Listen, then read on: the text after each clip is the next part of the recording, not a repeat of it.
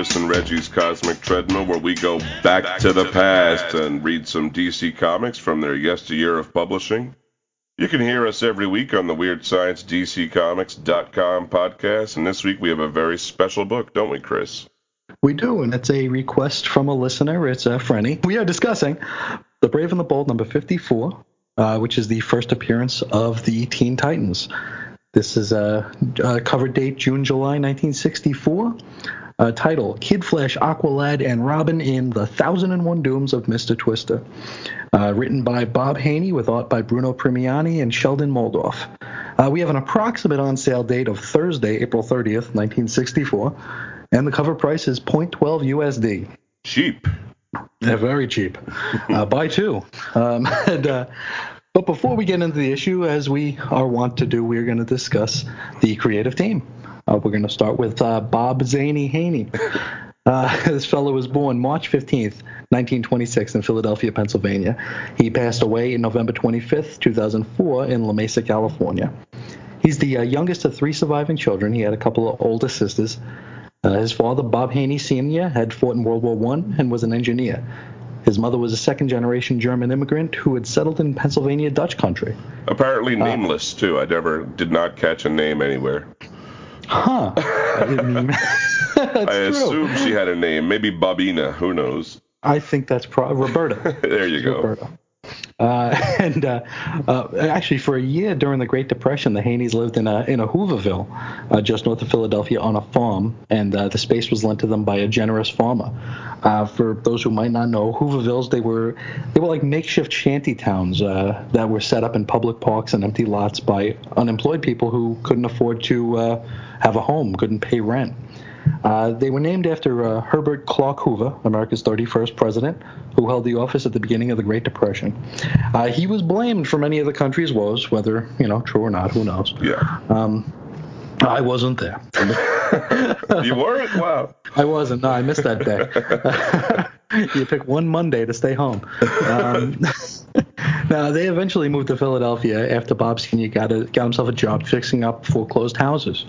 Um, he could have had a pretty good living out here uh, a couple years ago. oh, yeah. his uh, his Bobs had to routinely change jobs and apartments, uh, forcing Bob Jr. to attend several different grammar schools. Uh, this kind of made it difficult for him to make friends, and uh, so he threw himself into uh, academia.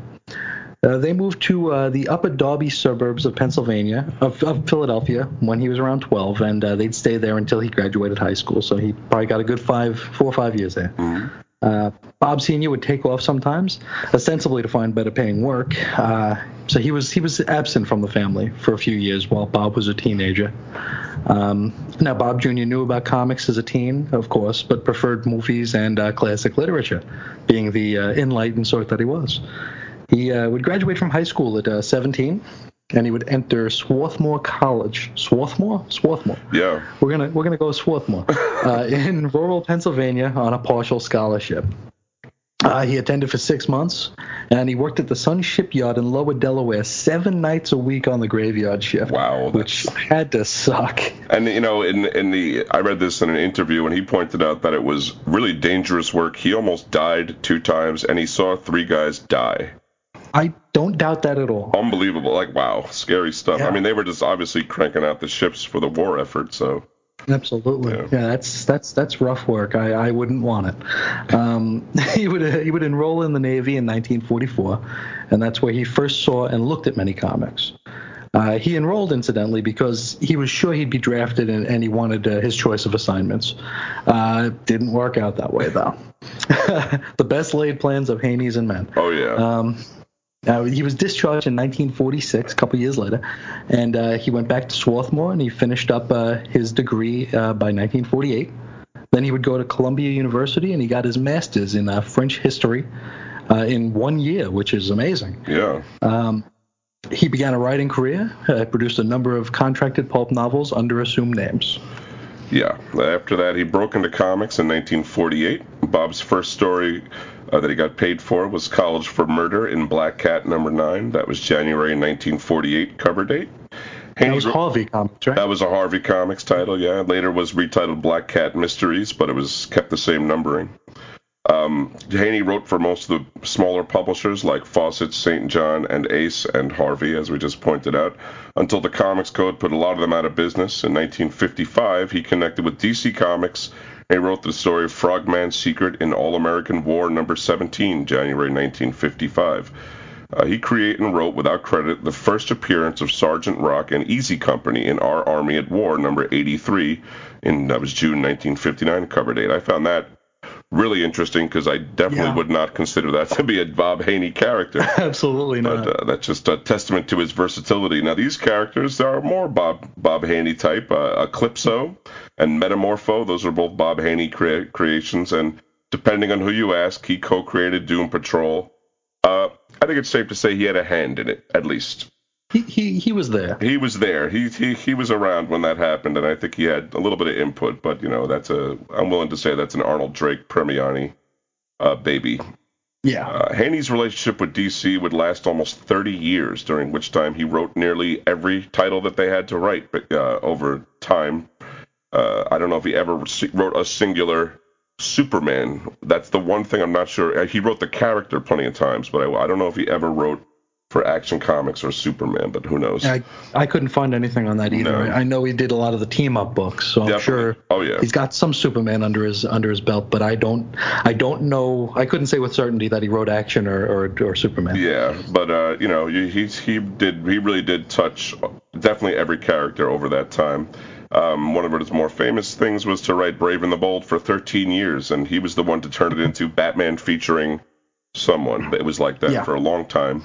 Uh, that was because Mort Weisinger closely guarded Superman and wouldn't turn him loose, which there's, there's actually a bunch of stories like this in DC history of Mort Weisinger not letting people use Superman. yeah. um, about Brave and the Bold number 54, Haney said, I came up with the name Teen Titans, which is no great shakes, but I mean now, how many years later, under Marv Wolfman, it became a major title. In those days, the PR research they had done the PR, the PR research that they had had done showed this is still the early 60s. The average reader was a 12 year old boy living in Dayton, Ohio, who was not that sophisticated. So a lot of my stuff I wrote in the 60s was aimed at him. Generic little boy. It was simple stuff, it was not sophisticated. I think this was plenty sophisticated. Yeah. When we get into the comic, we'll uh, there's a lot of uh, there's a lot of nice verbiage in here. Um, before we do that, uh, we're going to talk about Bruno Premiani, uh, Giordano Bruno Premiani. I believe we touched on him a bit during our uh, Doom Patrol uh, visit. Oh yeah. Um, he was born January 4th, 1907, passed away August 17th, 1984, in Trieste, Austria, Hungary. Uh, became uh, Italy after World War One as some war, as some war spoils. Uh, he studied at the Trieste Art and Craft School from 1921 to 1925. He was expelled from Italy for anti-Mussolini cartoons he'd created. He uh, em- would emigrate to Argentina in 1930. He uh, continued to draw cartoons against the fascist government. Uh, Mussolini's, Mussolini's, people said he'd be executed should he ever return to Italy, which is uh, pretty crazy. Yeah. He uh, eventually moved to the United States uh, in 1948, and he stayed until 1952. Uh, found work at DC Comics, doing mostly uh, romance and war titles. And he also did, like we mentioned, he did the Doom Patrol. So uh, he had a uh, he had kind of a reputation as being the guy who could draw anything. So they called him the guy who could draw anything. And yeah. uh, we, you know, you and I know him best as uh, you know the the guy who draw the Doom Patrol. Yeah, but you know, you see even in this, you know, he seems to effortlessly draw any building, any oh yeah car, any situation. You know, just, a narwhal. Yeah. Yeah, exactly. Yeah, a narwhal and whales. He just seems to be able to draw anything uh, believably. So, a, really a great uh, draftsman, I think. Hell of a talent. Yeah. Now, you know, of course, the Teen Titans, especially in this incarnation, these are all uh, kid sidekicks from popular heroes. So we wanted to talk about what is a sidekick.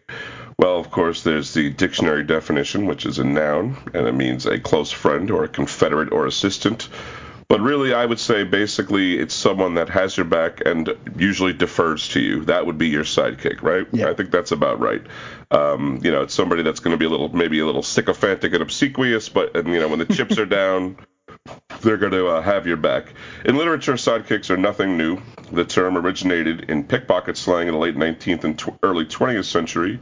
The kick was the front side pocket of a pair of trousers and was found to be the pocket safest from theft. Therefore, the pickpocket's sidekick became an inseparable companion. You know, so he's like someone as close to you as your front pocket. Um, mm-hmm. But the sidekick is not strictly helpful. Often they are just comedic. Sometimes they're the bumbling, you know, guy who wants to be helpful, but he ends up screwing everything up, and then you got to save him or her. There also have been female sidekicks more recently, but I wanted to give some more ancient examples from literature. We have uh, Enkidu, sidekick to Gilgamesh in the Epic of Gilgamesh, circa 2100 BC. There's Patroclus, sidekick to Achilles in Homer's The Iliad. That would have been around 1190 BC. Coming up a lot sooner, more recently, there was Sancho Panza, squire to Don Quixote, and the ingenious gentleman Don Quixote of La Mancha.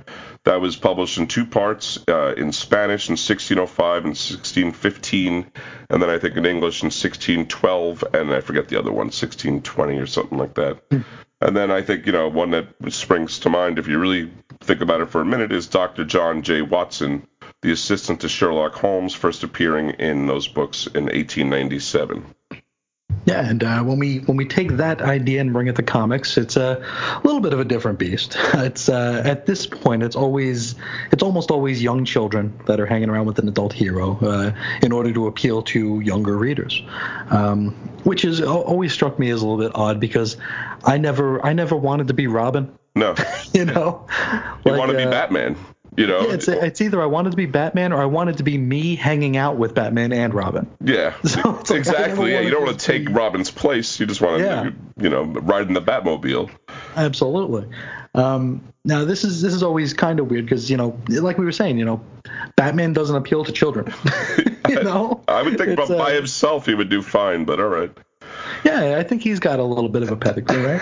uh, but uh, we're going to go into a, a partial uh, chronological list of some superhero sidekicks. This is all going to be, uh, you know, golden age or very early silver age stuff here. Uh, we got Bob Daly, aka Fat Man, uh, the adult sidekick to Mr. America, who would later be the Americommando. first appeared in Action Comics number two, July 1938. We got Oh, that's well, Wing How, adult sidekick to the Crimson Avenger, first appeared in Detective Comics 28, October 1938. So the the comic after Superman debuted, and then the one after right after Bat- Batman yep. debuted, we got some new sidekicks. Then we got Pinky, the whiz the whiz kid butler, was the adopted son of Mr. Scarlet. First appeared in Wow Comics number one, December 1940. And of course, there's Dick Grayson, aka Robin, kid sidekick of Batman. First appeared in Detective Comics number 39, April 1940. He's the fourth sidekick. I didn't expect to uh, find that out. I thought he might have been numero uno, but I think he actually mm. was just the first very popular one. That was created by uh, Bob Kane, Bill Finger, and Jerry Robinson. Now, the next one we got is a little bit weird. Uh, it's Toro, who's a a kind of a kid sidekick to the original Human Torch. This is, you know, the Marvel character, not Johnny Storm. This is uh, Jim Hammond. Right. Uh, now, first appearance, Human Torch Comics number two, fall 1940. Uh, this is a he's an android, so he's yeah. not really a kid. He's just a little bit more diminutive in stature and uh, kind of a, a bit more impetuous, kind of more childish. Yeah, so. for some reason, more. I guess he was programmed to be childish. Who knows? Could be. Uh, but yeah, that that was that was him. Then there's Bucky Barnes, kid sidekick to Captain America. His first appearance was Captain America Comics number one, 19 March 1941. And this is one of my favorite Golden Age moments because so I, I, know you've seen it too. Scout oh, Bucky oh, yeah. catches his troop leader Steve Rogers changing out of his Captain America uniform, and Steve says, "You little rascal, I ought to tan your hide." And guess you got me dead to rights. I am Captain America. To which Bucky says, Gosh, gee whiz, golly, I, I never thought. From now on, we must both share the secret together. That makes you my partner, Bucky. Which is like, there, there's not more of a trial than that. Like, what, what if the fat kid had caught you? You know, would it just be like some kid with like a lollipop huffing and puffing while they uh, punch Red Skull out? Uh, and it, it, and I think this really puts kind of like a darker cast on the whole Winter Soldier thing because it's like a little bit. Bucky. But, so this means like Bucky kind of stumbled into the job, and then you know to consider what happened later, Got drafted. yeah, it's sort of messed up. But anyway. we uh we got uh Derby Dickles, who's who we know better as Doiby Dickles. He's the, uh, an adult cab driver for the original Green Lantern. Uh, first appearance, All American Comics number 27, June 1941. Yeah, there's Jimmy J- Jimmy Olsen. We know him too. Younger pal to Superman. His first appearance is Superman number 13, November December 1941. Uh, Sandy the Golden Boy, the kid's sidekick to the Golden Age Sandman, first appeared Adventure Comics number 69, December 1941. Here's another great one. Stuff the Chinatown Kid. He's sidekick Yes. to Vigilante. That's the cowboy uh, Vigilante, not the more modern Marv Wolfman version. First appearance was Action Comics number 45, February 1942. And we got Dan the Dynamite. He's uh, the kid's sidekick to TNT. First appearance, Star Spangled Comics number 7, April 1942. And then uh, Newsboy Legion, a pack of rough and tumble newsboys, sidekick to the Guardian, who was almost really just their guardian. Yeah. Uh, they also debuted in Star Spangled Comics number 7, April 1942, and they were created by Joe Simon and Jack Kirby. Uh, we got uh, Speedy, aka Roy Harper, the teen sidekick and Wood to uh, Green Arrow.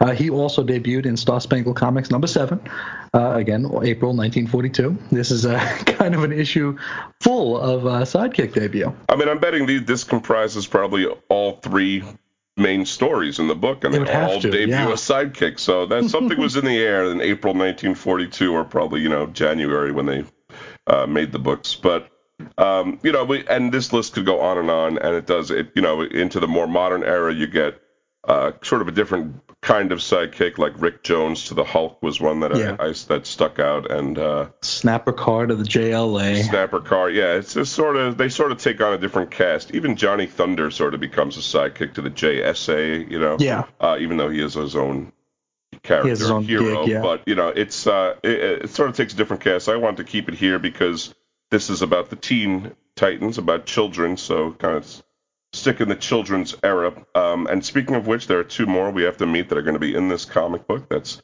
Kid Flash, aka Wally West, teen sidekick to the Flash.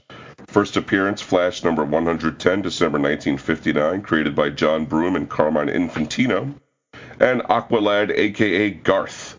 Uh, he never had a last name, Chris? Is I that don't. I don't. I don't think that he is it. Is he the? He's not the son of. Uh, No, he wasn't. He was No, that- he was a full Atlantean. Uh, this Aqualad. That's right. But Yeah, I, I 'cause, uh, don't really remember exactly like why they. I guess he, they they hook up because Aquaman's cool. I don't know. He, yeah, he is. He is pretty cool. Yeah. They don't have they don't have they don't have last names in Atlantis. That's one of the things you didn't you didn't think about. You know they don't see the need for it. And phone numbers are only three digits long. That's right. It's a very it's much smaller area. That's why it's much Yeah. more of a small community. Anyway, uh, his first appearance was Adventure Comics number 269. That was February 1960. He's created by Robert Bernstein and Ramona Fraden or Fraden. Fraden. I'm going to say Fraden. Yeah, I know her best from. Uh, she did a lot of the Super Friends uh, ad- uh, comics adaptations Oh wow. All right. in the uh, 70s. Yeah. Um, yeah, I mean, you know, the uh, Aquaman stuff from the 50s and 60s looks uh, spectacular, so there's no uh, no issue there. But I, I do find it interesting that, you know, we go from Robin, who is sort of like, you know, the the antithesis of Batman, kind of cast against him, and uh, characters like uh, Doiby Dickles and you know. Uh, uh, Newsboy Legion, these like kind of rich characters of their own right, and then by the by the 50s, we're basically getting miniature versions of the heroes. That's all they are. You know what I mean? Just like here's a smaller version of Aquaman. Ta-da! There you go. He is now he Yep. has he has black hair. it's like Barry put this uh, put his costume in the dryer accidentally. So uh, Yeah, there you well, go, Wally. I mean, it's the same one. I, I almost wanted to, and I guess we will get into it a little bit, but yeah, when Kid Flash first started, I mean, Kid Flash's origin is the same thing as Barry Allen's, and he wore Mm-hmm. the same, a smaller version of the costume. It was like, come on, Julie Schwartz, pull yourself together. We can do better than that. Absolutely. Uh, now we're going to get into The Brave and the Bold, number uh, 54, June, July 1964. Our cover depicts a man in uh, colonial and Native American garb. Uh, he's standing within a tornado that we. This is the guy we can only assume is Mr. Twister. Uh, he's a menacing Robin who's carrying the unconscious forms of Aqualad and Kid Flash while fire rains down around them, which is. Uh, uh, you know, unlike the books of today, this is actually a scene from the book. Yeah. Which is pretty crazy. Um, now, as a lot of these uh, Silver Age tales are, they're broken up into chapters. We have a you know our novel-size epic here. uh, chapter one is called "The Thousand and One Dooms of Mister Twister." Uh, we got Kid Flash. He's running to catch Robin, who appears to have been flung high and wide by a tornado. Aqualad stands in waist deep water nearby, narrating the scene like the ineffectual nobody that he is. Yeah. Uh, we we need that. Uh, we need we need the exposition. Um, now uh, we go to Hatton Corners uh, City. Uh, I'm sorry, Hatton Corners Town Hall, where the adults are holding a public meeting about imposing a teenage curfew. And this is just amazing. There's a banner that hangs behind them, and it reads, "Say no to teenage demands." I mean, what, what is this? This is like an adult dictatorship, you know? Like any demand, the the answer is just no. You know, if they're just like, we would like seconds for dinner, no, dem- you know, sorry, teens, I want pudding for dessert. no. Get out. no, uh, as is pretty. I, I've got the showcase edition of this, and I was flipping through it. A lot of people carry signs throughout this whole thing here. We have adults carrying signs. We have adults have rights too, as if that was ever in question. I know, really.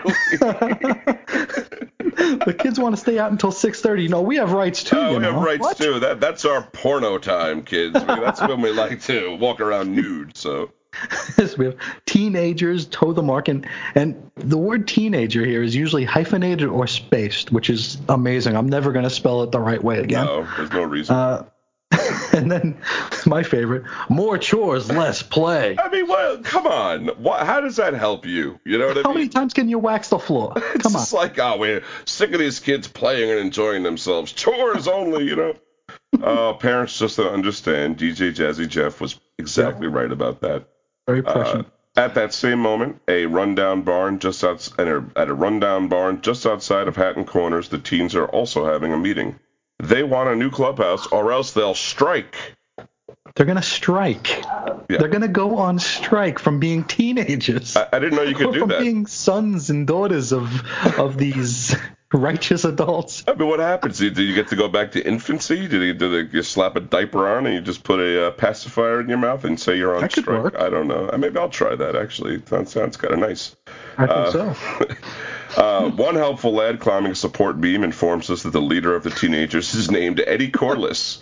And they also have a couple of nice signs, although I don't think they're as good as the adults, but that's okay. They'll, they'll get there when they grow up. Their signs say, Adults are square and Mm-hmm. nix the curfew. we shift scenes to the Batcave in Gotham City. Batman is sitting there reading the newspaper, which has an article about. I, I mean, this is like this is a political dispute in Hatton Corners. This Yeah. is this is news. I mean, in other news, nothing. you know? Yeah, slow week at the Gotham Gazette must be. I'll tell you. I mean, I mean, this is like supposed to be like you know Gotham's New York Times, right, or whatever, the biggest newspaper. oh, over in Hatton Corners, the kids and parents aren't getting along.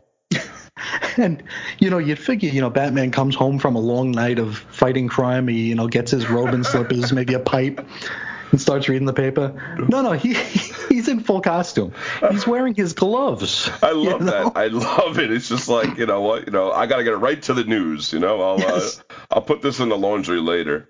Uh, Batman says, uh, He's got a, he's got himself a little bit of a reaction to this big news. "Oh yeah," he says, Humph. Those Hatton Corners teenagers are acting like spoiled brats. Batman, you sound like an old square. The Hatton Corners adults just won't listen to the kids there. That's Robin, by the way. I know you may not have been the voice you Could thought. you imagine calling him calling Batman an old square? Uh, I wouldn't. you get backhanded. As we've seen in many memes, right? Yes, Papa Spank. Uh, Robin tells Batman that the Hatton Corners Teen Club has invited him to help negotiate with the adults. Batman, you know, he him and haws a little bit, but he goes, "Yeah, I think you can go." Yeah. Uh, in Central City, Flash and Kid Flash are running by an electronic news ticker that has a headline about the situation in Hatton Corners. When I was reading this, I was pretending it wasn't an electronic uh, ticker. I was I was thinking they just wrote it on a building. Oh, really? This was, so, this was so important. Actually, when I, when I first read it, I think I thought that they were just talking about it.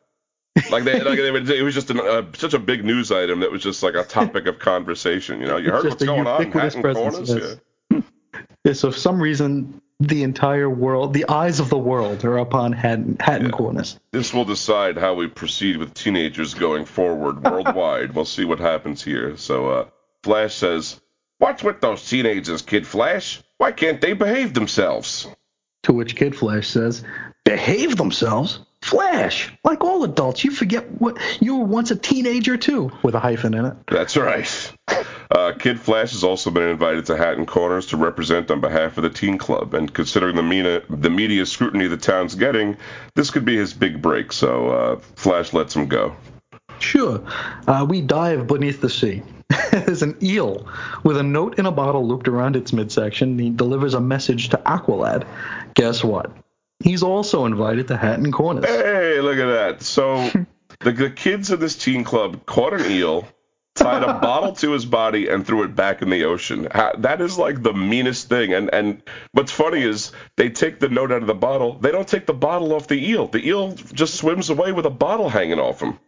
He's in a, he's got a Sisyphusian existence from now on. Uh, we got Aquaman. He says, "Hmm, young people shouldn't dispute with their elders, but you can go. Just remember, you can't exist out of water for more than an hour." And Aqualad replies, Don't worry, Aquaman. I can take care of myself, even if I am just a teenager. What what a passive aggressive little twit. I know. he's he's he's like the he's like the one kid who like he can't have uh like the one kid in school you knew that was like allergic to peanuts or had a you know peanut allergy. Yeah. So like there was you weren't allowed a Snickers bar inside the entire building. Yeah, exactly. Everyone everyone has to roll over because this guy's got the asthma and you know his uh, it, it hurts his braces or whatever. So anyway, uh, all three teen heroes arrive at Hatton Corners at the same time and find the dilapidated barn is a, a pile of wooden planks and a sign. Helpfully indicating that it had been the Hatton Corners Teen Club. uh, of course, Aqu- Aqualad shows up last. They head over to town hall where all the adults are gathered on the steps for some reason, and Mr. Corliss, who is the mayor of Hatton Corners, and Eddie Corliss's father, that's the kid that was the leader of the teenagers, says all the teenagers have disappeared and gone on strike as they've threatened to do.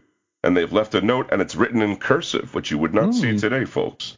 No. Uh, all us, and the note reads, all us cats decided to skip until adults to the music get hip. Build the new clubhouse, Hatton Corners teens.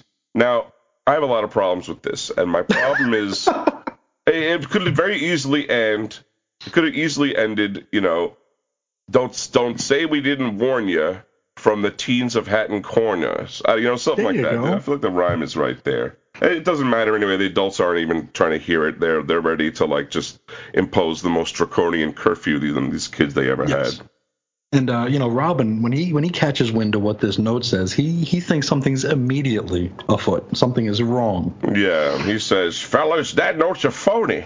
No teenager would use the word music in hip language message. They'd use jive, and that and uh, that barn was wrecked by some terrific wind.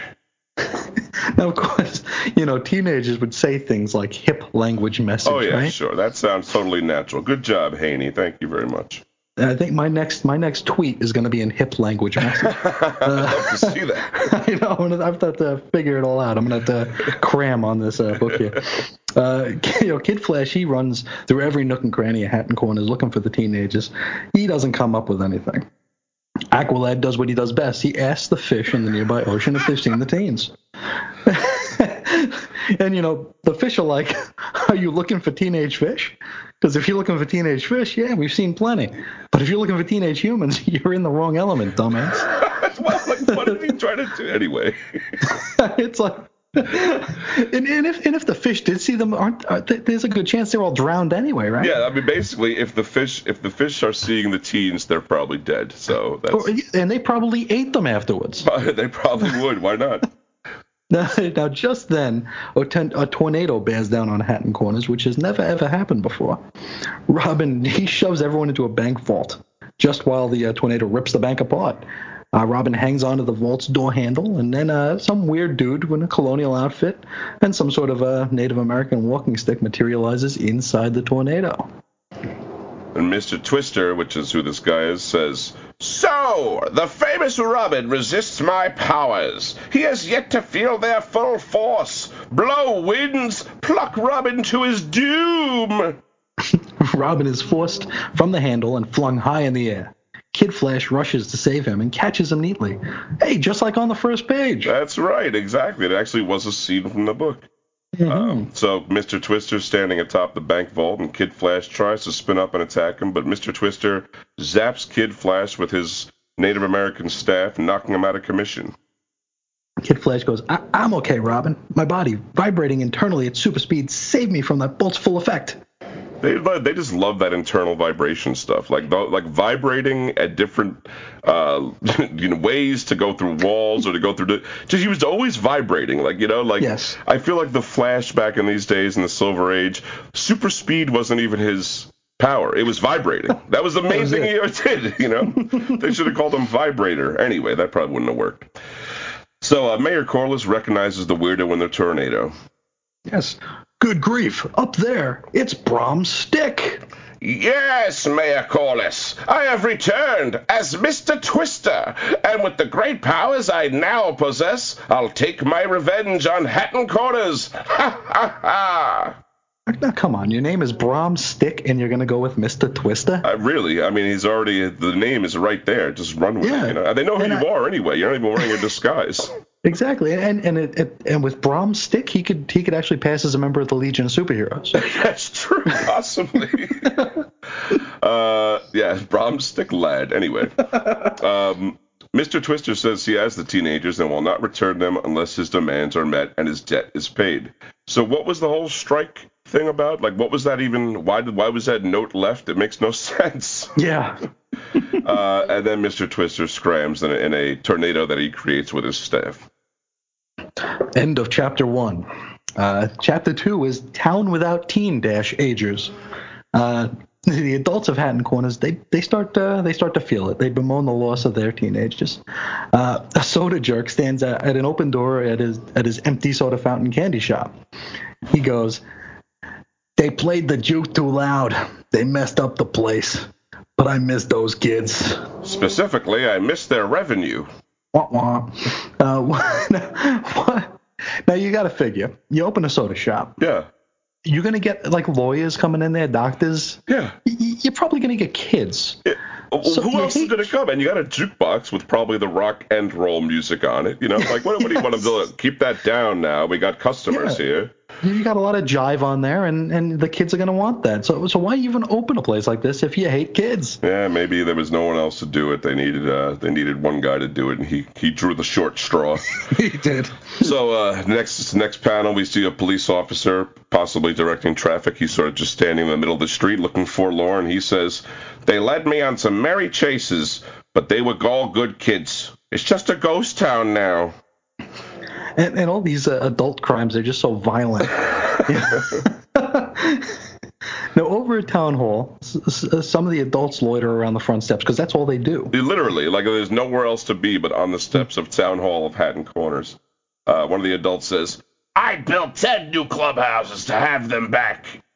When all they needed to was one. Yeah, just build one. That's all. that's all. That's all they wanted. And, and, Uh, and maybe one time say yes to teenage demands. Maybe that would be a nice thing to do. But anyway, a lot a lot of these early Titans things, it all comes down to you know parents and kids don't talk to one another enough. yeah. Um, now the teen heroes they resolve to fix the situation. Robin asks Mayor Corliss, "What's the deal with this debt that uh, Mr. Twister was going on about?" Uh, then the panel borders get pluff, blah, they get puffy as we go into a flashback. Yeah, it seems that back in the days of America's 13 colonies, old Jacob Stick gave the land to build Hatton Corners, but asked for a very peculiar rent, and here's my Jacob Stick. From now on, until the end of time, the town will pay me and my descendants one passenger pigeon feather yearly. Or forfeit one of your stalwart youths to labor in my service for that year. Agreed. That's exactly how I heard it. That's pretty much how I imagined it. So, mm-hmm. of course, the colonists agreed since Jacob Stick was clearly an idiot. um, Jacob died, and the strange rent was forgotten until Brom Stick showed up at the police station more recently looking for back rent so he could fill in some gaps in his pigeon feather cloak. Uh, need that, need them pigeon feathers. They laugh. And that's Brom, no joke. Yeah. yeah. They laugh uh, Brom out of the station. He swears revenge. Uh, in the present, well, you pretty much know what's happening. Yeah, Robin points out that the passenger pigeons have been extinct since 1913, so there's absolutely no way they can get that back rent for Hatton Corners. Do you think Robin just has a list, like, like a mental list of extinction, species extinction? You, you got to figure it's like when they said passenger pigeons, he's like, yes, I know that one. He was like, oh yes, 19, that was the last time. Uh, Robin says, but don't worry, Mr. Mayor. Kid Flash, Aqualad, and I will rescue your teenagers. We'll beat this Mr. Twister at his own game. And so the trio head to the local airport to read some radar records. Uh, these are apparently freely available to anyone wearing a superhero sure. costume, yeah. which is, you know, why not?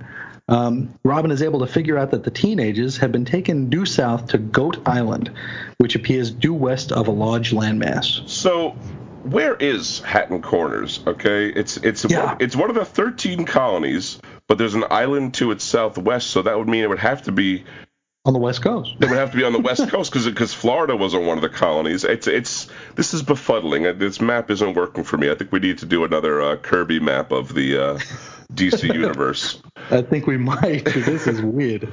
Uh, now Robin and Kid Flash they they hop aboard a uh, a giant manta ray summoned by Aqualad and they speed toward Goat Island. Kid Flash goes, this manta ray makes a great taxi, Aqualad. Controlling sea beasts is almost as good as having super speed. It's better, Kid Flash. The sea's the best place to grow up in. Fun and adventure all the time. But of course, you wouldn't know about that. What a dick. I mean, really. What set this off? Like, what happened? I thought you guys were getting along a minute ago. Like, yeah, suddenly... it's like this passive aggression. Is... Jeez. Now, uh, when the teen heroes they, they reach Goat Island, they're shocked by what they find, particularly Aqualad, whose face seems to uh, grow six inches longer. Doesn't look weird? It looks strange yes, in that shot. It's very, very bizarre. Uh, the teens of Hatton Corners have been forced by Mr. Twister to build a monument to a tornado out of stone. So obviously they're quarrying rock and hewing it on the island. Are they certified? I mean, this is this is a major you know thing to do. You know, are they? Do they have a a, I think they're uh, bonded. Yeah. Do they have a steam a steam lifter or whatever, a steam backhoe or something? I don't know. Uh, Eddie Corliss tries to throw a lasso around Mr. Twister, but Twister uses his walking stick to ensnare Eddie instead. And uh, Marcia, whom his girlfriend, we're not sure, but she says, yeah. "Oh, Eddie, if only we were all safe in Hatton Corners. I miss Dad and Mom so." And Eddie goes, "Yeah, Marcia, I, I guess our town and its adults are the greatest after all. It's the elderly that are terrible in Hatton Corners. Yes, um, truly. Mr. Twister has to head out to recharge his walking stick, and he tells the Hatton Corners teens to finish the Twister monument before he gets back, or feel his wrath. Mm. Mr. Twister hops in a sailboat and uses a tornado to speed it along, and Robin follows him by hanging onto the rudder. Like yeah, he's fearless. That's pretty crazy, man. you know, like you're basically at like, you know, one of the most dangerous parts of the show. Only thing worse is if you were like right in front of it. Um, and meanwhile, Kid Flash decides to spare the Hatton Corners teens the wrath of Mr. Twister by putting together the monument himself at super speed. And and while this is going on, Aqualad is providing moral support. Yeah, not a whole lot for you to do right now, yeah. is there, uh, Aqualad? uh, at this very moment, on the mainland, in a cave in the peaks beyond Hatton Corner, Mr. Twister is preparing to dip his staff. Uh, nothing wrong. I meant his Native American staff into a hot yeah. spring that he calls hot potions for some reason to restore his power. And Robin spies on him from behind a rock. Uh, Mr. Twister, he's thinking some thought bubbles. A bath in these hot potions will renew the staff's powers. How fortunate I stumbled into this long lost Indian medicine cave for shelter when they drove me from Hatton Corners. Uh, Did Mr. they really drive him away? I mean, They really, just laughed They at just laughed at him, and I guess he just took it poorly. You know, he's a very sensitive guy. This uh, Brom Stick. You know, he's he's a little touched. he's got a pigeon a pigeon cloak. You know, he's kind of a sensitive soul. I can see that. Mr. Twister sees Robin's shadow on the wall of the cave, so Robin runs out and throws sneezing powder into Twister's face. And while Mr. Twister sneezes, Robin attempts a strong uppercut but is repelled with force against the wall of the cave and knocked out. Too bad, my young friend. You weren't aware that as long as I clutch this staff, its force fills my body and repels any blows struck against me. And a little time goes by, and then a tornado spins into Hatton Corners and dumps Robin before leaving. There's a note pinned to Robin's chest. It says, Unless the rent is met by tomorrow's date, earth, water, and fire will be your fate. Signed, XOXO, Mr. Twister. and uh, I thought he was uh, he was threatening them with a uh, with a 70s band. I thought But- so too, but that yeah. was wind. That was that was the trick. Earth, Wind, and Fire, yeah. Yeah, but uh, meanwhile, on Goat Island, the teens are fawning over Kid Flash, which makes Aqualad jealous. Uh, but he's got to get back in the water to wash his retainer anyway. He's, he, he's not long for the land. Um, underwater, he sees that Goat Island is suspended on a thin stalk of land, so he gets an idea. Uh, when Mr. Twister returns to Goat Island, he finds it's gone. Uh, the very next panel, we learn that Aqualad had a bunch of whales swim under the island and bear it on their backs while swimming away. Uh, you know, this probably would have obscured their blowholes, and the whales probably this is probably the last thing the whales did before Yeah. dying. Yeah, Very painful deaths. Uh, probably, I would say uh, mud encased blow, blowholes. That's pretty much the end of a whale right there. So thank That's you. the end. Yeah. Thanks, Aqualad. That was well worth it, I'm sure. Mm-hmm. Uh, chapter 3 The Town That Would Not Die. Now that Aqualad has moved Goat Island, the teens cheer for him to Kid Flash's chagrin. you know, the, the, these kids just uh, they're, they're very capricious. They change their minds a lot. They don't Yeah. know what they want. Stupid, wishy washy jerks. That's why I'd Mm-hmm. say give these kids a 3 o'clock curfew, the bunch of jerks. Yeah, I'd say, hey, you can go live underwater with him. How about that? You like Aqualad so much? Why don't you go jump in the ocean? Uh, now that the island's connected to the mainland, which probably ruins the coastal shoals and affects all the nearby marine life, Kid Flash can run back to Hatton Corners and tell them the kids are safe. Now they need fear nothing from Mr. Twister, except for his many threats and ability to whip up tornadoes at any time. So I don't know why suddenly they're like cheering like they've won something. As a matter of fact, Mr. Twister's pissed, so he sends in a dust storm. But before the dust can settle, Kid Flash runs through town, creating a wicked vacuum effect that whisks all the dust out of town and into a swamp that they wanted backfilled anyway. Uh, real superheroes, they're not afraid to tackle tough municipal projects, so. But you know, you got to wonder how many uh, how many young little animals uh, died in that swamp. Oh, yeah. I mean, it, it, it, you know. That's the problem is that when you do it through the regular channels, the permits and the uh, investigation it takes years, but Kid Flash banged it out in like 10 seconds. He doesn't have time for that. Come No. now. they, they've already they've already crushed everything that was on the coastline. Yeah, the, the depth is just tremendous in this book. They they say they say that modern books have a lot of uh, killing, but a lot of implied killing in here in this one. No, the Silver Age is just so. Uh, I, I I was reading a Superman story from the Silver Age where him and Supergirl they flew at each other so hard and banged heads so hard that it caused the largest earthquake on the planet in the planet's history. Wow. And uh, he was doing it to he was doing it to get the attention of somebody. That's but a- it's like how many people died during that? That's what we call that's what we call collateral damage, Chris. It's no big deal. This, you gotta remember, this is the era when it was like there was no such thing as recycling. You know, you just threw it you just threw it in the garbage. So and set it on fire. yeah, that's all. No, it's just a write-off. yep. Uh, anywho, next, uh, Twister sends a green cloud that dumps rain on Hatton Corners. It's green rain to boot. It's probably some of that acid rain that we heard so much about in the 80s. Yep. That kind of went away. Um, things look dire as everybody is scrambled to the rooftops to get away from the flood.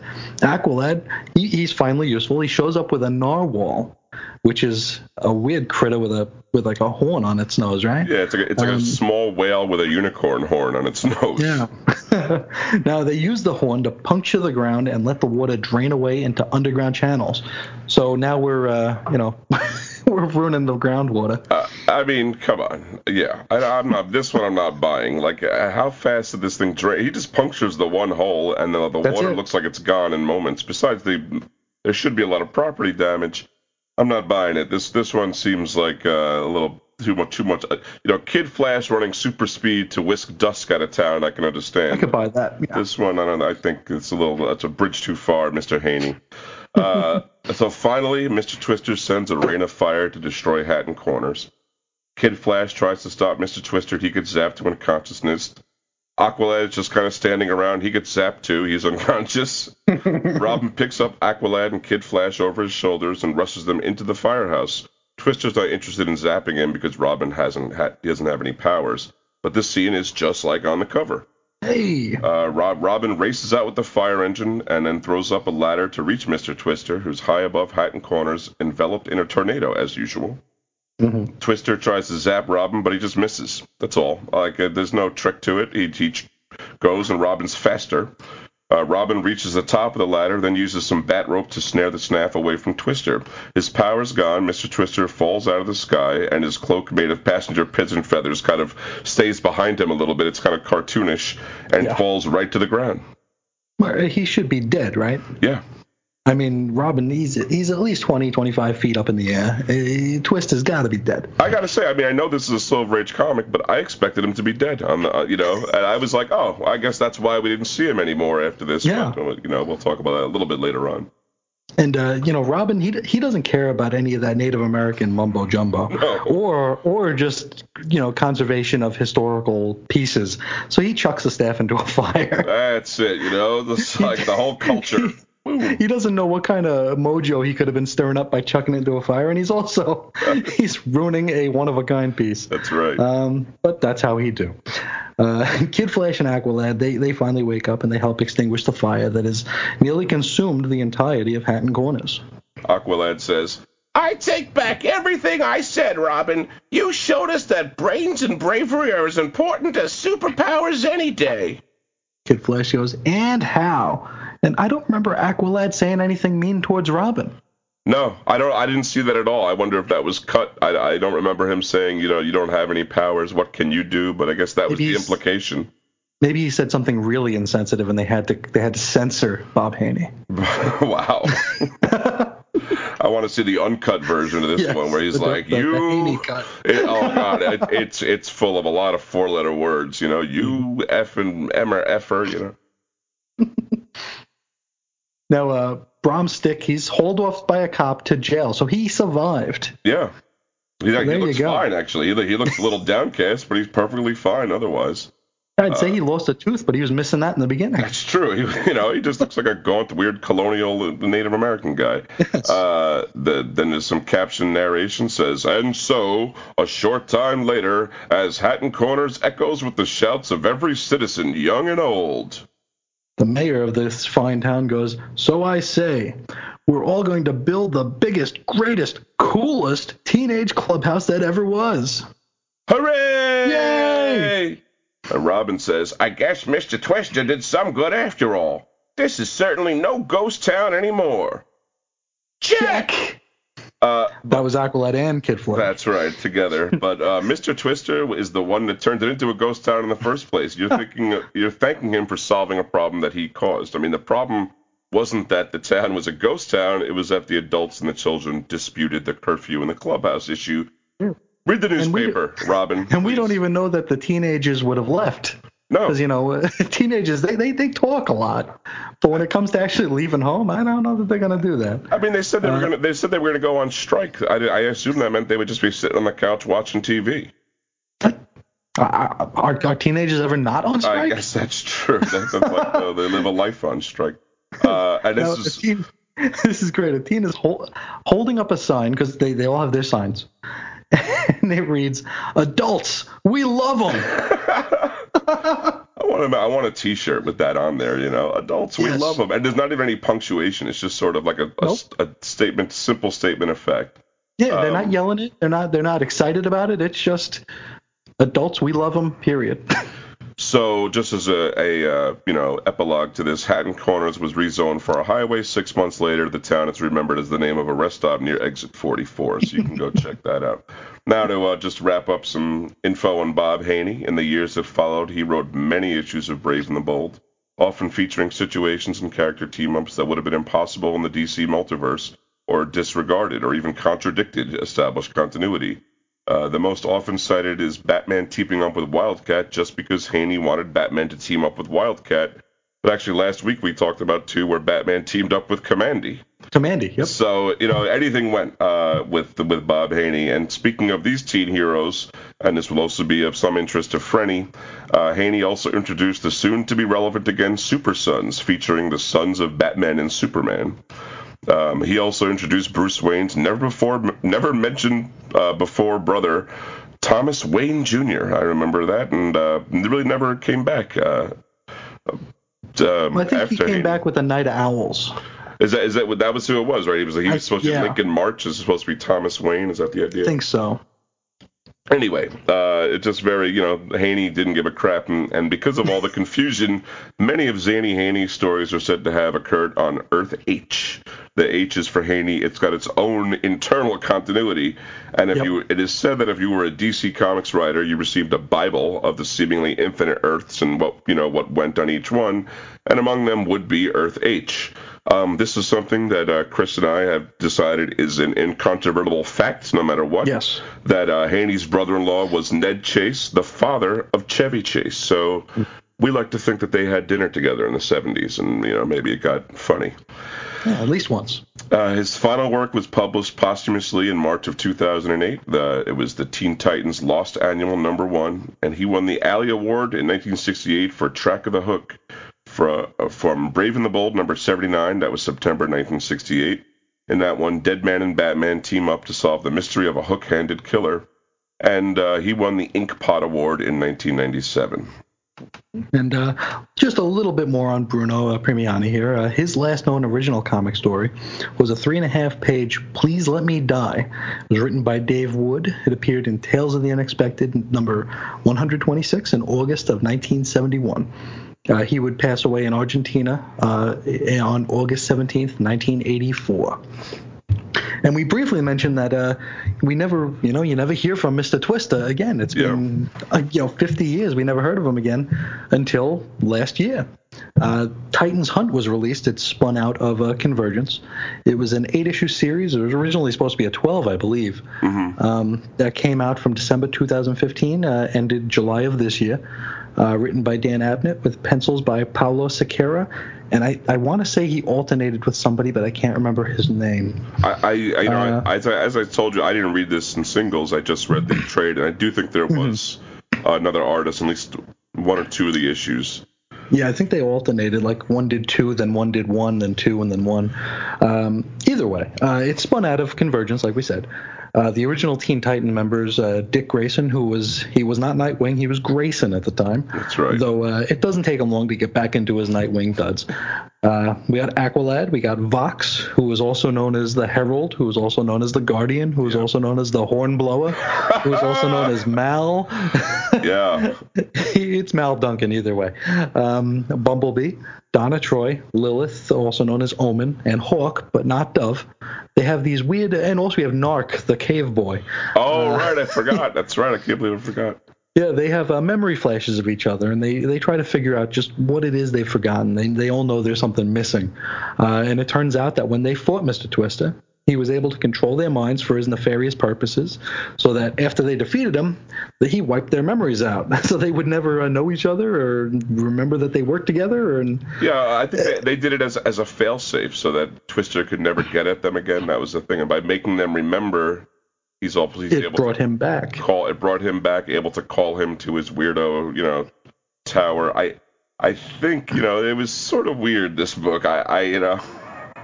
I, I enjoyed it a great deal, but it was it, it was kind of spotty. I, I just I'm a Teen Titans guy, so I mean you could you know you could put Teen Titans on on a box of cereal and I'm gonna read it. Yeah. But uh, it's weird because there was only the three. Because I mean, Donna Troy was not in this first issue. Yeah, that that uh, also kind of kind of, especially you know, just reading this one right after that, it kind of stuck out to me. I was like, where? Wait a second, the Vox wasn't there. Yeah, where's the hornblower? Damn it. Yeah, but uh, you know, I think I think the idea was that that was part of their memory loss. Is that you know maybe that w- what we saw was a partial memory of their first adventure. Who knows? Yep. Um, now, uh, Mr. Twister, he's on another plane, like we said here, and uh, you know some wacky stuff goes down, and eventually, the last panel, I believe, of that series is that that wild lightning flash hitting the ground, which is uh, the original and real Wally West bursting free of the Speed Force or wherever the hell he was to uh, join the gang again.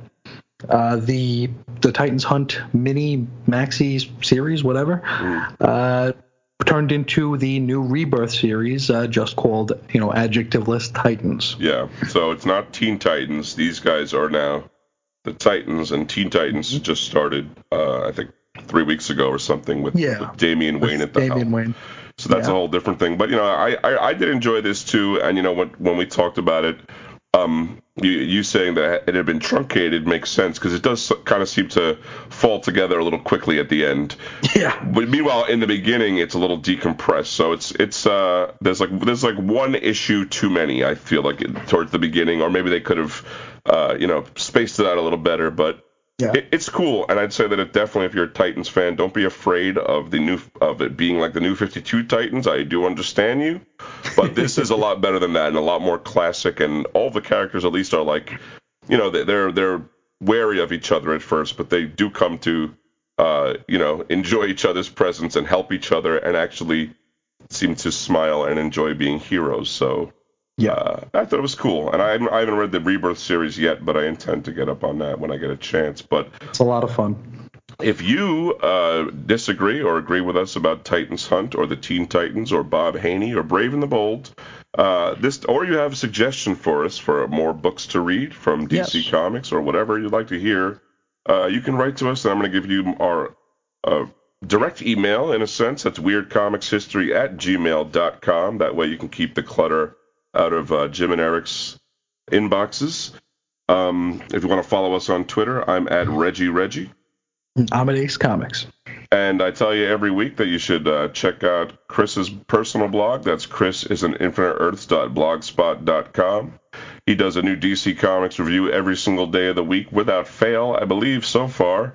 And Yep. you are still in the uh, October month of spooky books. Um, it's been a busy week. I haven't read them all, but I've definitely seen a lot of uh, Superman fighting werewolves and things things you wouldn't expect to see. And those aren't even Elseworld books, aren't those? Are right in the uh, They're right in there. Yep. That's- You got, you got Superman getting stripped naked by a werewolf in there too. So Whoa. if that floats your boat, come on by. I'm definitely gonna have to check that one out. But yeah, really go check that out. Really well done, very well written, and it contains ads and clips and all the great things. So uh, I think that's all we got for him this week. Got anything else for him, Chris? No, I think that'll do it. Well, uh, until next week, I want you to keep it on the treadmill pubescently. See ya.